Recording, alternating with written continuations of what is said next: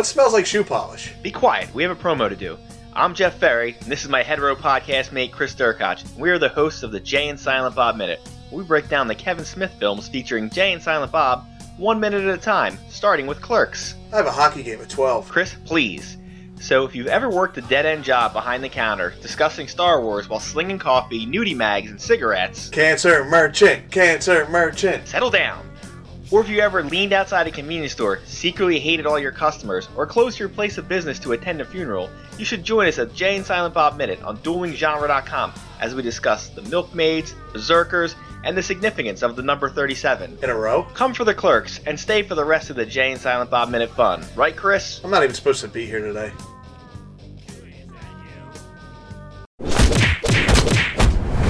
Dueling genre.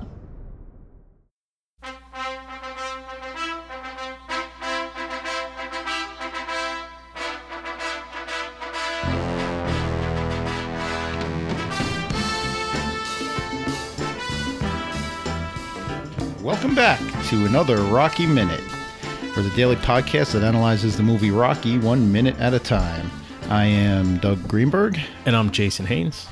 and with us once again is Sully from Sully Baseball. Hey everyone, how you doing?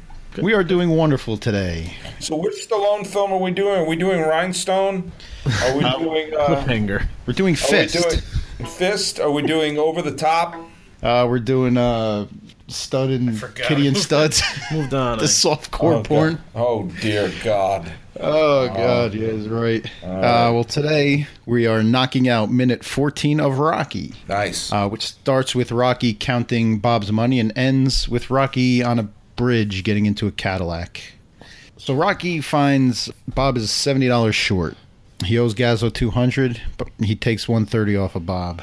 There's there's around um around 14 seconds into this is when he's taking his coat off, and uh, um, the only thing I could think of when I was watching his performance, the what's what's the actor's name who played Bob? Um, it was uh, Oh boy. All right, I'll go to I'll go to IMDb, but um, I'll, I'll, I'll go. I'll, I should have done my homework on this. Yeah, but social uh, media. he started when he's looking. He's trying to convince um, Rocky to take his coat and everything like that. And um, he he starts to look like Renfield from Dracula. You know, he just started like. you know, his eyes are bugging out. You know, his uh, like, you know, take my coat. He's gonna be start eating the bugs. Like the master will come find me. Um, I mean, my, I mean, yeah, his name's Jack Hollander. There you go, Jack Hollander. go. You're welcome. Um, kind of that guy who's in Bang the Drum Slowly. Um, he's in. Uh, uh, let's see, what are the, a couple of these in? And Justice for All is a great movie, Stardust Memory, Woody Allen film. He looks like he just plays, you know, some. This may be his biggest part, certainly, maybe his most memorable part. But I wonder if he always plays like the mousy little uh, guy finding Every- himself in trouble. every role he plays, he offers his coat to save himself. He was typecast. yeah. Yeah.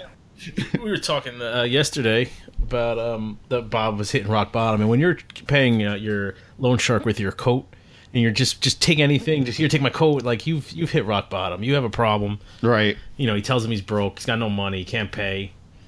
on the script, you know, a- after Rocky takes the money, he's he asked Bob, "So, so how you going to eat?" And Bob said, "My, you know, my food is in your hand," meaning that that's all the money he has. So that that you could tell where the empathy comes from. By the way, what's the, what's the name of the uh, the the Facebook group that you you have here? Mighty Mix. Mighty Mix. Well, I don't know when this is going to drop, but when this does drop, uh, I have I've freeze framed exactly what I was talking about of the his most Renfield moment. His mouth opens around. if you pause it around what what second is this? This is 14 seconds into the minute. You know, his eyes are open, his mouth is wide, but it's got a smile, his diabolical smile. His teeth are all up. His hair is a mess. And if you say if you saw he was going to get down on his hands and knees and start eating crickets, you know, you okay? That's a guy. That guy's got to eat some damn crickets. That's all there is to it. I mean, I, I I'll send that. I'll send this to you exactly what I'm talking about. But that's this is really if he. I, I, they don't list like the regional theater that he did on IMDb, but please tell me like in some place in like Jim Thorpe, Pennsylvania, or is like in, in New Bern, New, North Carolina, where they have community theater. That oh, we're, we got Renfield. I got the guy for you. I got the guy. Remember the guy who was uh, going to sell his coat in Rocky? Kind of. Jack Hollander. Let me tell you. I'm going to use that still as the uh, thumbnail for the for the episode. Yeah, I'll, be, I'll mail that to you there. That's but it's uh, yeah, he died in 1988 at age 70. He was he was a Chicago actor, and uh, and obviously well, born in Chicago, but obviously did most of his work in New York. Um, for All was a prison warden and a Justice for All, which is if you've not seen a Justice for All, it's a a really that's a great great movie uh, with Pacino, and it's directed directed by Norman Jewison and written by uh, Valerie Curtin and Barry Levinson. And the success of that and the Oscar nomination in that is what gave Barry Levinson the clout to start directing. And he went on in the 80s. Barry Levinson was about as reliable a director as there was. Diner, Tin Men, The Natural, Good Morning Vietnam, Rain Man, eventually Avalon. I mean, he just the great film after great film. Yeah, you had a good couple of yeah, decades. That's a little ta- tangent. Oh yeah, no, and- that's what we do here. yeah, but anyway, yeah. So there you go. Let's. Um, I'm giving credit where credit is due, and and by the way, though, I have this. Getting back to to Rocky here, this is one of the things that makes Rocky work, in my opinion. That think about. I've been on. This is like the third or fourth minute I've done with you, and we have Gloria in the pet shop. We have Bob here on the docks. Later, we'll have the driver, you know, take her to the zoo, the driver there. Um, we'll have the bartender. You have these characters who are only in the movie for maybe a scene, maybe two. Right. But they don't waste that character. It's not just, okay, he intimidates someone, he's a sniveling person. You remember Bob. Yeah, yeah. You remember Gloria. We got to the point where we were saying, God, f- Gloria. Still hate Gloria. And that could have been a person who goes, like, uh, "Don't you need to do something downstairs, Adrian?" Okay, totally forgettable character. Instead, that one character becomes, you know, there are no wasted characters in this movie, You're No. right. There- and and the and so many great films are like that. That you know, if you go through. You know, if you talk about films like The Godfather, like Jaws, like Goodfellas, where people, you know, know every frame of the movie, and you, you know, if I said you're a fan of Jaws, I said Tiger Shark, a what? You know exactly who that guy is. Yeah. You know, you, you, you know who like Enzo the Baker is in The Godfather. You know, someone mm-hmm. who has like one or two quick scenes, and yet if you don't waste that character, it makes the tapestry of the whole film better. And Rocky is one of those movies. There are no wasted characters in this movie. Right. Some movies are packed so tightly with characters that they just fade into the background, and, and this doesn't have a whole lot of characters. And like you said, you remember, you remember everybody. And we- We've, I mean, we've we're approaching minute eight of talking about Bob. It says about Bob. yeah, yeah, yeah. We're eight And we minutes talked in. to probably at least two minutes on the on the on yesterday's Yeah. episode. So we put a lot of time into Bob. Bob's, Yeah. you know. Wait till we get to Gazzo's driver. That guy's Yeah. that guy's brilliant. What an what an a hole he is! Oh my uh, god, Oh yeah. He is a genuine. Uh, I'm sure we haven't mentioned the last of uh of uh, Gloria. Um, I'll get back to Gloria. At Yeah, some point. yeah. She really got under my skin. Uh, so Rocky tells Bob to keep his coat, and just uh, when you're at the point where you're you're starting to have questions about Rocky's character, he brings it back to to how you hope he would be. You know, compassionate, even when he knows that he's gonna get in trouble for it. He's gonna end up paying for it. yeah. But it's almost like when, when Rocky's when he gives him the coat and he's kind of like he gets like annoyed, like keep the coat, keep the coat, and then he starts walking away and telling him he should have planned ahead. It's almost as if Rocky's annoyed at him for not having the money. Like Rocky doesn't want to hurt him. Rocky doesn't want to be involved. Rocky just wants you to have the money so mm-hmm. you can take the money. He doesn't want to hurt you and you know just be done with it. So he's kind of he looks annoyed. He looks mad, but you kind of get the feeling he's just mad because. He doesn't want this to be this complicated. He doesn't want. He just wants you to have the money, bring the money back, and that's it. He doesn't want this to be a whole production. He doesn't want to beat anybody up. Yeah, He that- doesn't want to take your coat. But you're right. That's one of the things that that annoys him about this scene is that his job should be so easy. You you Right. owe money, give me the money. He now you now no longer owe the money. That way everyone's happy because they don't want him to break his thumb. They want the money. You know, if you just do that, everyone's happy. Right. But you know, now I've made it complicated, and I've got to, you know, I got to do something with it. And you got this Renfield dude you know, offering a goddamn coat. You know, I mean, it's it it, it makes it's just like. Why are you making this harder than it has to? If you planned ahead, you knew I was going to show up. You knew how much money you owed, and You should just have the money. Yeah, Bob almost he almost makes it bad for himself too by I mean he's yelling after Rocky like I'll take my thumb. Gazzo doesn't have to know. I I would almost expect Rocky to turn around and go back and break his thumb now, because like just shut up. You, you got away with a warning Well, yeah, he walks away annoyed. and like just stop stop stop quit while you're ahead. Right. And Bob keeps going. But, but it also like it, it shows that Rocky, you know, he doesn't want to lie to Gazzo. He doesn't want to. I'm not, I'm not going to pretend I broke your thumb. We're not going to play that game. I'm just going to go back and tell him that you didn't have the money and and that's Deal that. with it, yeah. Next time, have the money. Plan ahead next time, Bob. Should have planned ahead. Enough.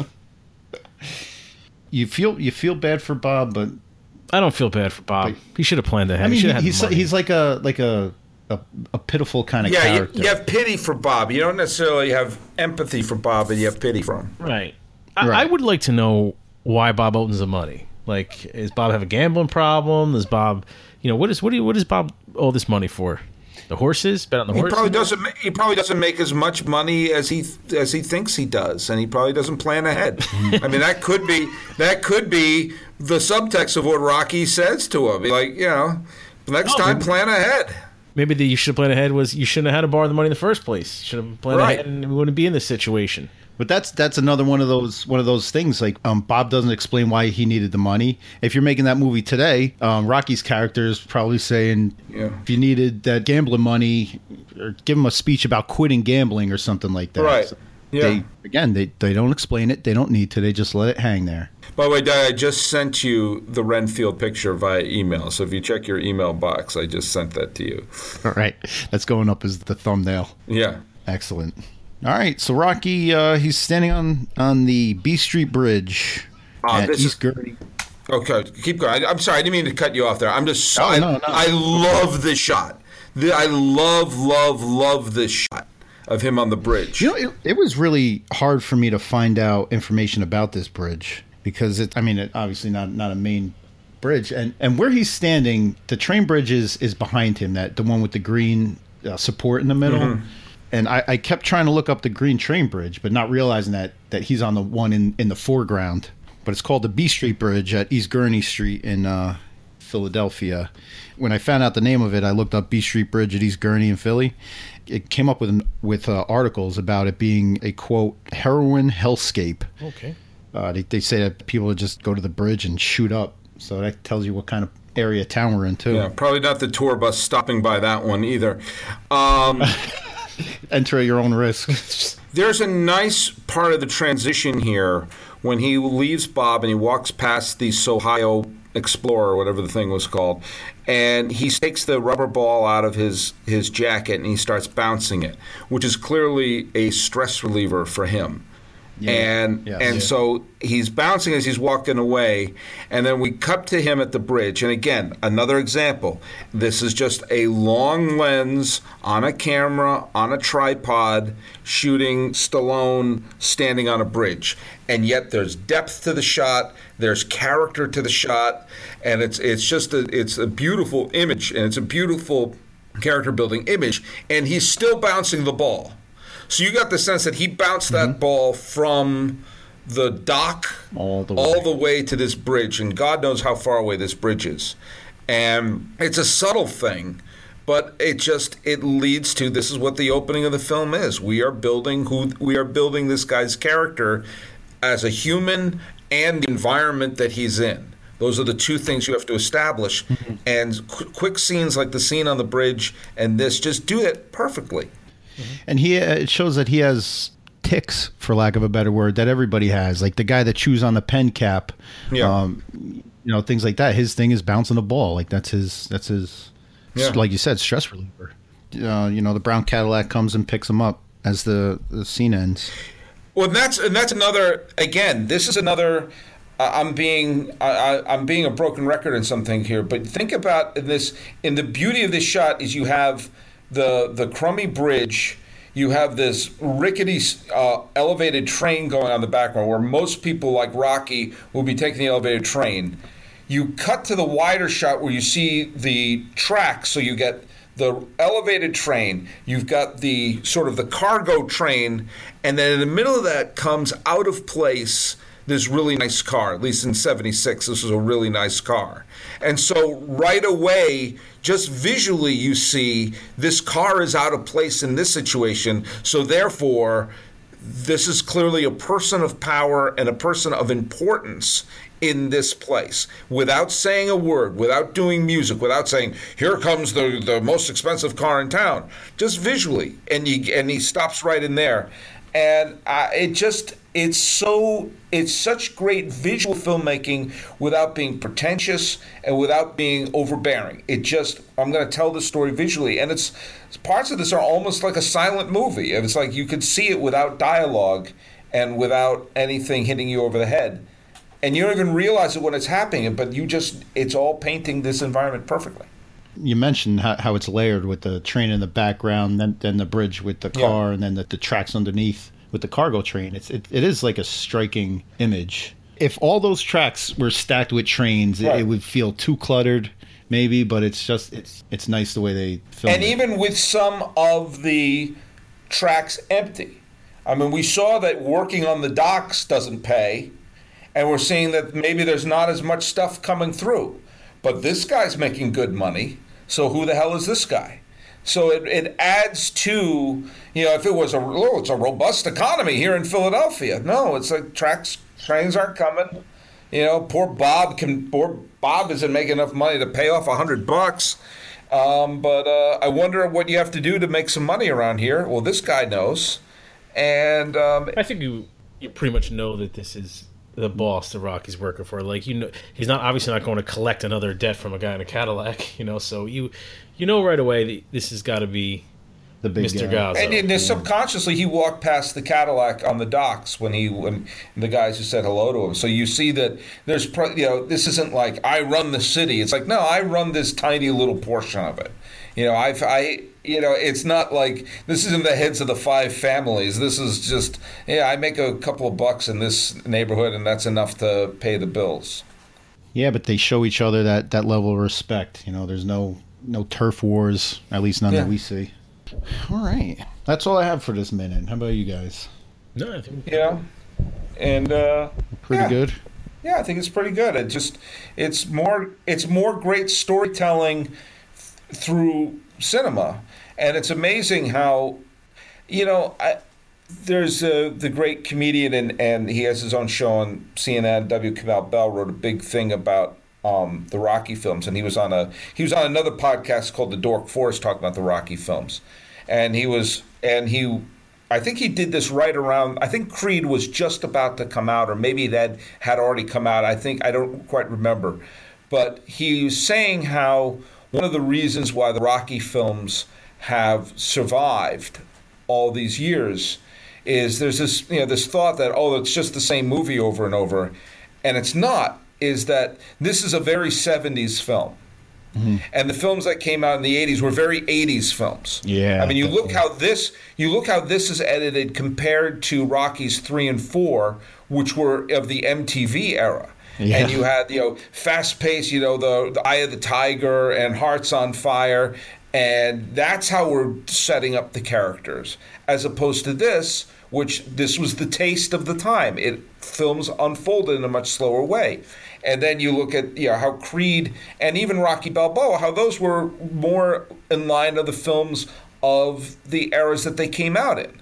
So while on the surface they're- the films tend to be eerily similar, the style of them changes. It's it's similar to the James Bond films that they change with the eras, they change with the tastes, and so you're like, oh, this is definitely a Bond film in the '70s. or the- This is a Bond film in the 2010s. Feel a lot different than you know. Moonraker feels a lot different from than. Skyfall, which feels a lot different from Russia with Love because it, it's the different eras, and these the think about how we established Clubber Lang as a character in Rocky Three compared to how we're establishing this with you know, the rapid fire montage of "Ah, the tiger and all this, as opposed to a quiet scene on the dock where, where Bob is seventy dollars light Yeah, yeah. and and it's malleable. So this is a very 70s film, realistic, and the way that the films were shot and those other ones were shot I mean, freaking, you know, uh, uh, Clubber Lang and Ivan Drago were shot like they're they're they're cartoon villains. Oh, absolutely. So it they this is a film about the 70s where we were in the 70s. The later films were films about the 80s. You know, this is definitely you know, if this is a very much a post Watergate film, then those other films are might as well be Reagan reelection campaign films. And I say that with no with no political bent or anything. It just was this was the mentality of America then, and then the mentality of America in the mid '80s was beating the shit out of Ivan Drago. yeah, I think This that, uh, a Reagan reelection film was uh, Rocky Four's tagline, wasn't it? Yeah. yeah, a year too late because the re-election was '84. but you know, but you know, we had gone from Watergate, you know, and Vietnam to coming off of the LA Olympics in '84, where the Russians didn't show up, so we won every medal. Like we can't stop winning, you know. Like, you know, we beat the Russians in hockey, we're winning everything. You know, Ah, the we're a year removed from we're a year removed from Top Gun, for God's sakes. You know, No, this is where we are. We've picked ourselves up. We've dusted ourselves off. Hearts on fire. No, I love it. I can't wait. Can't wait for Rocky Four. It's gonna be some some laughs, some some tears. It's gonna be it's gonna be interesting. the film, uh, you know, that Paulie is the foreshadowing of r- what Rocky could be Yeah. in um, in this, and so by Rocky Four. He's no longer going to be Paulie, and they had no idea what the hell to do with Paulie. They gave him a goddamn robot, and so we don't know what the hell. We got Burt Young, who's a great actor, and he's great as Paulie, and and and he and he loved to revive characters. I mean, like you know, uh, uh, Gloria is in Rocky Five.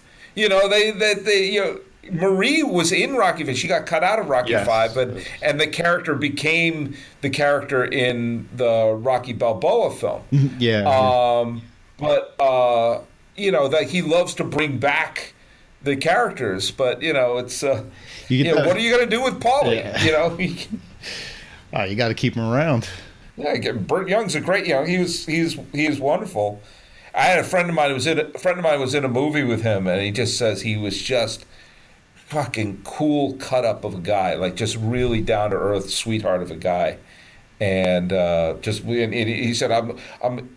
I, my friend was in it was a, it was an indie film that Burt Young had a small part in. My friend was also in the movie, and he was like, you know, Mr. Young. He said, yeah. I mean, he wanted to ask a bunch of Rocky questions, and he was like, I know you probably don't want to talk about Rocky, and, and he's like, why would I want to talk about Rocky? It's a great movie. I'm in it. I got an Oscar nomination. I will ask anything you want. Like, okay, cool. He said, uh, yeah. That's nice to see guys that don't forget, you know, where they started. yeah, Not but he started with Rocky, but you know, the thing that that shot him to stardom. Yeah, a guy who looks like Burt Young doesn't tend to be an Oscar nominated actor in a classic film and in a role that everybody remembers. So, of course, he was like, yeah. You know, he's, I, I, he was great in Chinatown, which came out like two years before Rocky. In fact, he's in the opening scene of Chinatown. Anyway, that's for the that's for the Chinatown man. yeah. Sully, that's all yours if you want it. I'll take it. It's a great it's a great movie. Go for it. I, you know, in terms of the minute by minute stuff, you know, like this is this is classic. You know, like Raiders. Like I did a, a couple of Toy Story. I did. You know, if if someone was doing like a like like a depressing movie, you know, even a good movie, but a depressing movie, you know, like Apocalypse Now, Right. you know, or or The Deer Hunter, you know, or you know, or Children of Men. You know, which is a great, or, or no. Someone said to me, "No Country." Well, you should do "No Country for Old Men" because that's a great movie. And I said, like, I don't want to live with "No Country for Old Men" minute by minute. You know, Yeah, that's a lot of suffering that you you have to Yeah, so- endure. yeah, like okay, in this one, we're shitting our pants while uh, he's running, he's being chased by uh, uh, Javier Bardem. What are your thoughts of this? Uh, Giant, scary psychopath. yeah, yeah. In this scene, we're still scared, and uh, Yeah, that's a lot to, to have to live with. Yeah, yeah. Unless uh, I want to be like you know, you said Chinatown, which is a great, great movie. I, it's one of my it's one of my favorite movies. But you know, it, it's not a very happy movie. You know, it's not like, hey, let's go to this scene where it's, like, it's my sister, it's my daughter. Yeah, let's break that down and look Right. at what kind of what vases in the background of this that scene where we find out there was incest. You know, Yeah, you don't want to marinate in that for. for too yeah, let's marinate that for 130 episodes, shall we? Well, while, while while Chinatown Minute is in production, you can you can stop by our Facebook listeners group, Mighty Mix, or find us on Twitter at Rocky Minute or on DuelingGenre.com, which we have a whole buttload of other material out there, other podcasts and stuff for you to check out. So uh, until tomorrow, what will be the price for not breaking Bob's thumbs? Stop back and find out on the next Rocky Minute.